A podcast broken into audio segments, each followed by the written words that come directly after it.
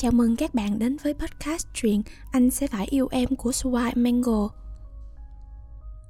Nếu các bạn muốn trau dồi hiểu biết về lịch sử Việt Nam, hãy đến với podcast Theo dòng sử Việt của Waves. Đây là một podcast được truyền tải bởi bạn A Sử. Hãy cùng lắng nghe podcast để hiểu biết rõ hơn về đất nước Việt Nam và con người Việt Nam chúng ta các bạn nhé.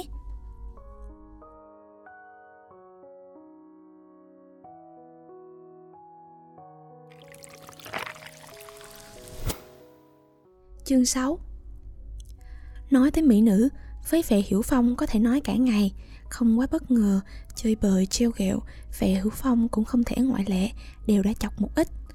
Các hình dạng mỹ nữ cũng đã biết qua, hơn nữa trong nhà mỹ nữ lại như mây. Mợ anh là đại mỹ nữ Giang Nam như hoa trong nước, mẹ anh nữ doanh nhân giỏi giang, hấp dẫn trên thương trường.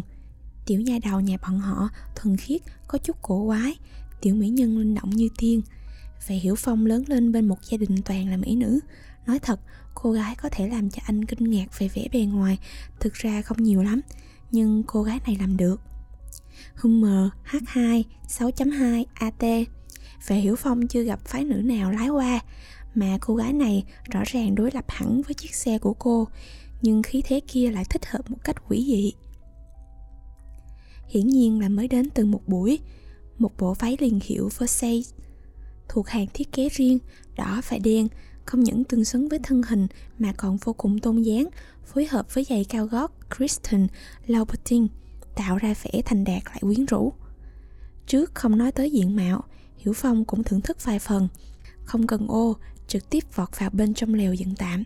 Váy liền bó sát người, bị ướt nhẹp, dán vào người cô, dáng vẻ gợi cảm rất tự nhiên. Cô gái ngũ quan cũng không tính là sắc nét, ít nhất so với sự tinh xảo của manh manh thì có phần kém hơn. Chẳng qua trên người có vẻ gợi cảm, toát ra sự quyến rũ, làm tim vệ hữu phong trong khoảnh khắc này nhảy lạc mấy nhịp.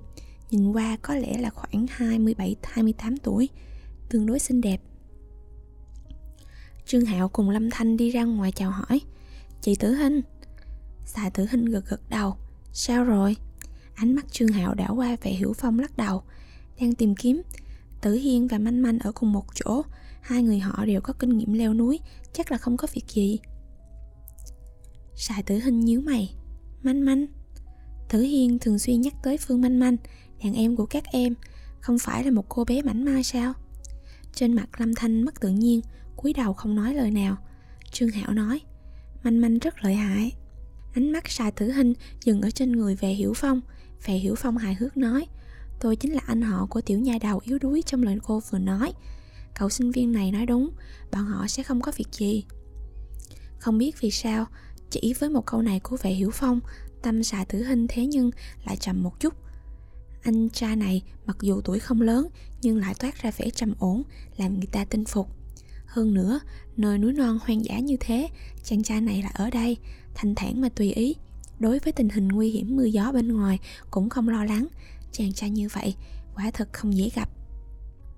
Sài tử hinh lộ ra một chút ý cười, hào phóng đưa tay.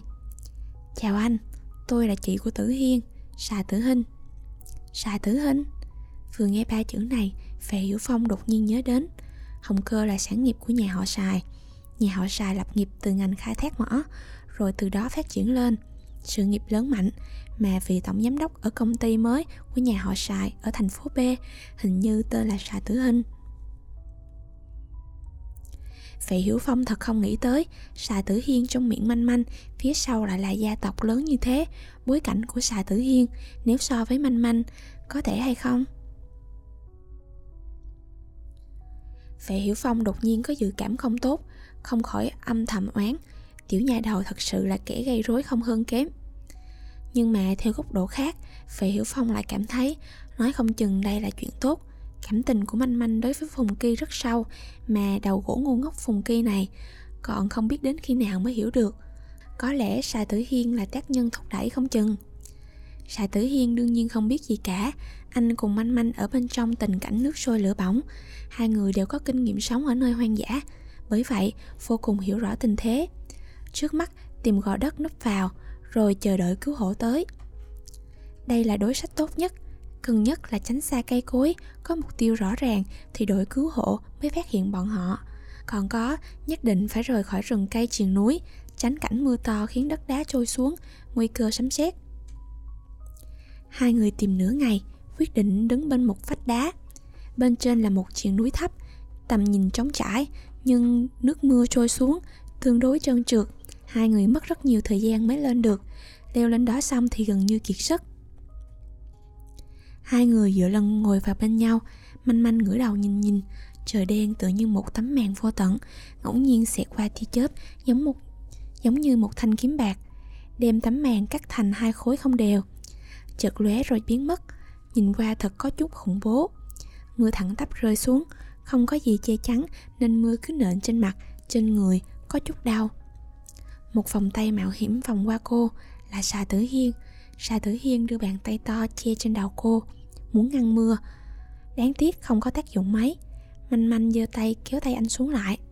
Lại không nhảy ra khỏi sự ôm ấp của anh. Lúc này cô không muốn mình không qua được. Cô muốn còn sống thật tốt, cùng Kikaka sống qua năm tháng, rộng dài. Đàn anh à anh nói chúng ta nếu như ở trên này ngồi đến ngày mai, có thể lạnh tới chết hay không? Trong mưa to ào ào, tiếng manh manh có chút mơ hồ không rõ. Xà tử hiên dùng sức ôm cô, thì thào nói, sẽ không sẽ không đâu. Giống như là an ủi manh manh, cũng thuận tiện an ủi chính mình.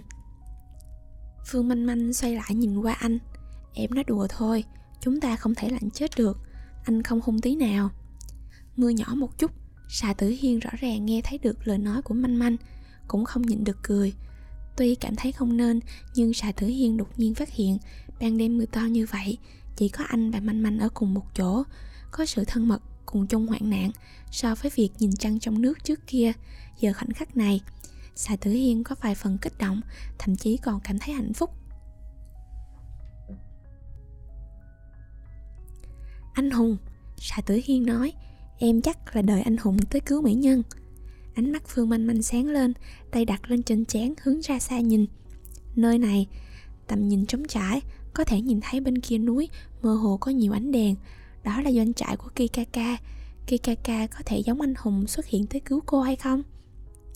Manh manh không khỏi nhớ tới trước đây, mẹ cô vừa sinh cô không lâu, lúc nào cũng nhìn thấy kikaka khi đó, cha cô vẫn là đội trưởng quân tăng cường.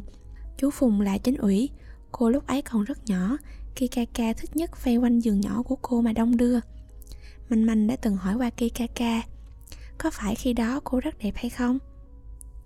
Cho nên Kikaka thích trong chừng cô Kikaka lúc ấy cười nói, Đáng yêu thì có đáng yêu, Chỉ là ngoài ăn thì đi tiểu. Lần đầu tiên ôm cô đã bị nước tiểu của cô làm ẩm ướt cả người. Về sau, chú Phùng bị điều động công tác, Cô theo cha đi Tứ Xuyên. Lúc gặp lại Kikaka là ở trong sân nhà của chú Phùng. Ba cùng chú Phùng ở trong phòng làm việc chơi cờ. Cô vụng trộm đi ra ngoài, Trèo lên cây hòe lớn, Hái hoa hòe thơm ngạt ngào. Váy bị vướng vào nhánh cây, té xuống, vừa vặn ngã vào trong lòng kikaka. Có điều khó hiểu ở một điểm, đến bây giờ manh manh vẫn không hiểu rõ vì sao kikaka luôn cho rằng cô là loại con gái văn tĩnh mềm mại. Rõ ràng lúc bọn họ gặp mặt, cô tương đối bướng bỉnh. Manh manh mưa nhỏ rồi. Tiếng nói của sài Thử hiên có chút run rẩy, manh manh hoàng hồn. Mưa đã nhỏ, nhưng nhớ lại đến, gió núi quất qua quần áo ướt đẫm của hai người, lạnh thấu xương. Phương manh manh chạy sát hai tay Rung một cái. Đàn anh, Vì sao anh lại thích lên núi? Giọng manh manh vẫn réo rắt dễ nghe như trước, sài tử hiên nói. Anh thích cảm giác đứng ở chỗ cao này, Giống như thế gian vạn vật đều ở dưới chân anh. Phương manh manh thổi phù một cái, Nở nụ cười. Đàn anh Anh có tiềm năng làm đế vương nha. Nếu thật có thể xuyên không Không chừng có thể xem thử. Xuyên không? Sa Tử Hiên không khỏi bật cười. Mưa dường như đã tạnh. Sa Tử Hiên nghiêng đầu. Trong bóng đêm, anh có thể thấy một bên mặt duyên dáng của manh manh. Động lòng người như vậy, Giống như dưới ngòi bút duyên dáng nhất của họa sĩ mà vẽ nên. Sa Tử Hiên bỗng nhiên thấp giọng nói, Manh manh, Anh Lời của anh cũng chưa kịp nói xong, Đã bị âm thanh cánh quạt từ xa bay đến bao phủ. Phương manh manh lấy đèn pin ra, Bật lên rọi vào bầu trời không ngừng chớp sáng.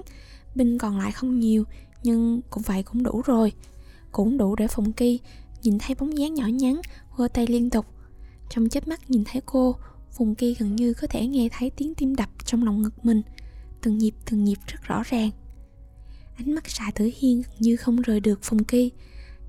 Chàng trai này từ trên máy bay bước xuống, Dùng một chiếc áo khoác bao chặt lấy manh manh, Ôm vào lòng ngực.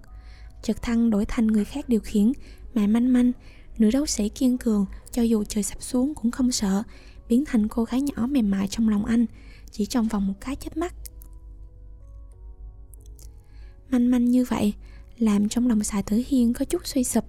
Hai người kia tuy rằng ở bên cạnh, Sài Tử Hiên lại cảm giác như mình bị quẳng ra xa bên ngoài. Chàng trai này là ai? Cùng manh manh có quan hệ gì? Vấn đề này dường như trở thành một cái gai trong lòng xà Tử Hiên. Khuôn mặt hơi ngâm ngâm, Trên mặt khớp cảnh khắc sâu mà rõ ràng. Đó là một quân nhân điển hình, Mang hơi thở quân nhân, lộ ra từ trong xương, Không thể bỏ qua. Nhưng mà tuổi nhìn qua hẳn là không nhỏ. Nghĩ đến đây, Trong lòng xà Tử Hiên âm thầm nhẹ nhàng thở ra. Manh Manh có nói qua, Nhà cô có người là bộ đội. Như vậy, chàng trai này chắc là người nhà của cô. Là anh hoặc là chú. Dưới cái nhìn kính đáo của xà tử hiên, Phùng Kỳ đương nhiên không phải không có cảm giác. Trước khi anh có thể tìm được bọn họ, Duy trì thể lực cùng thần trí, Còn mang theo gánh nặng là manh manh, Chàng trai trẻ này thật đáng khâm phục. Phùng Kỳ nhớ lại một chút, Dường như thỉnh thoảng cùng manh manh nói chuyện, Cũng chưa hề nhắc tới chàng trai trẻ này. Manh manh thức nhất là ở trong ngực anh, Nói chuyện đau đau. Lúc hai người ở cùng một chỗ, Manh manh giống như cái máy hát, Mở ra liền không ngừng lại. Cái miệng nhỏ nhắn cứ khép mở không ngừng. Cái gì cũng nói Đem mọi chuyện bên người cô bất kể lớn nhỏ Đều nói với anh Giống như đang báo cáo vậy. Dù luôn luôn thích ngắn gọn Nhưng Phùng Kỳ một chút cũng không chê phiền Mà còn thật sự nghe cô nói. Không phát biểu ý kiến Không nói lời nào Chỉ nghe thôi.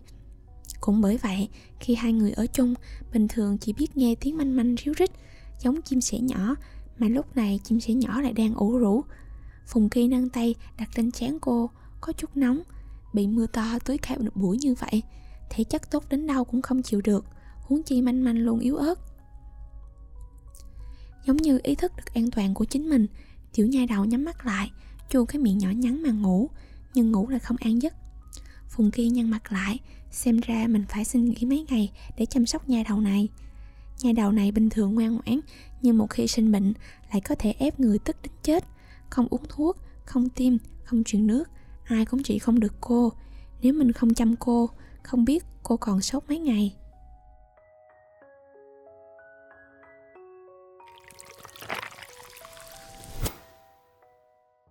Nếu như bạn muốn theo dõi nhiều nội dung khác của Swine Mango, hãy truy cập swaimango com để lắng nghe những chương trình podcast với nhiều chủ đề khác nhau nhé. Các bạn có thể liên hệ với tụi mình để tạo ra những kênh podcast riêng của mình.